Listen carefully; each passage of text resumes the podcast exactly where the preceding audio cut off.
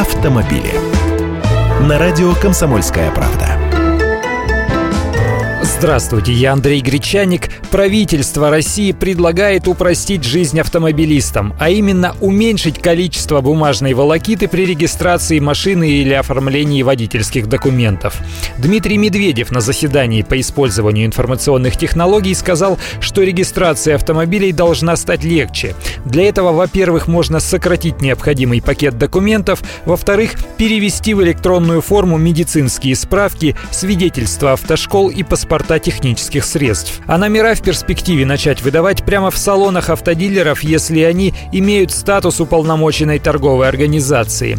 Пока все это, наверное, дело весьма отдаленного будущего, потому что им придется создавать базы данных, согласовывать их с теми же уполномоченными торговыми организациями или учреждениями здравоохранения. Но вот что уже можно сделать весьма быстро, так это упростить замену прав и получение водительского удостоверения международного образца. Для этого и ГИБДД не нужна. Это же могут сделать вполне себе гражданские многофункциональные центры. И медсправки тоже дело актуальное. Глава правительства порекомендовал Минздраву взвесить список обследований, которые проводятся.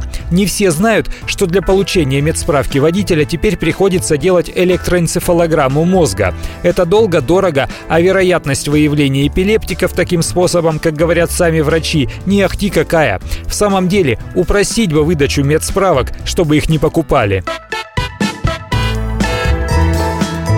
Автомобили.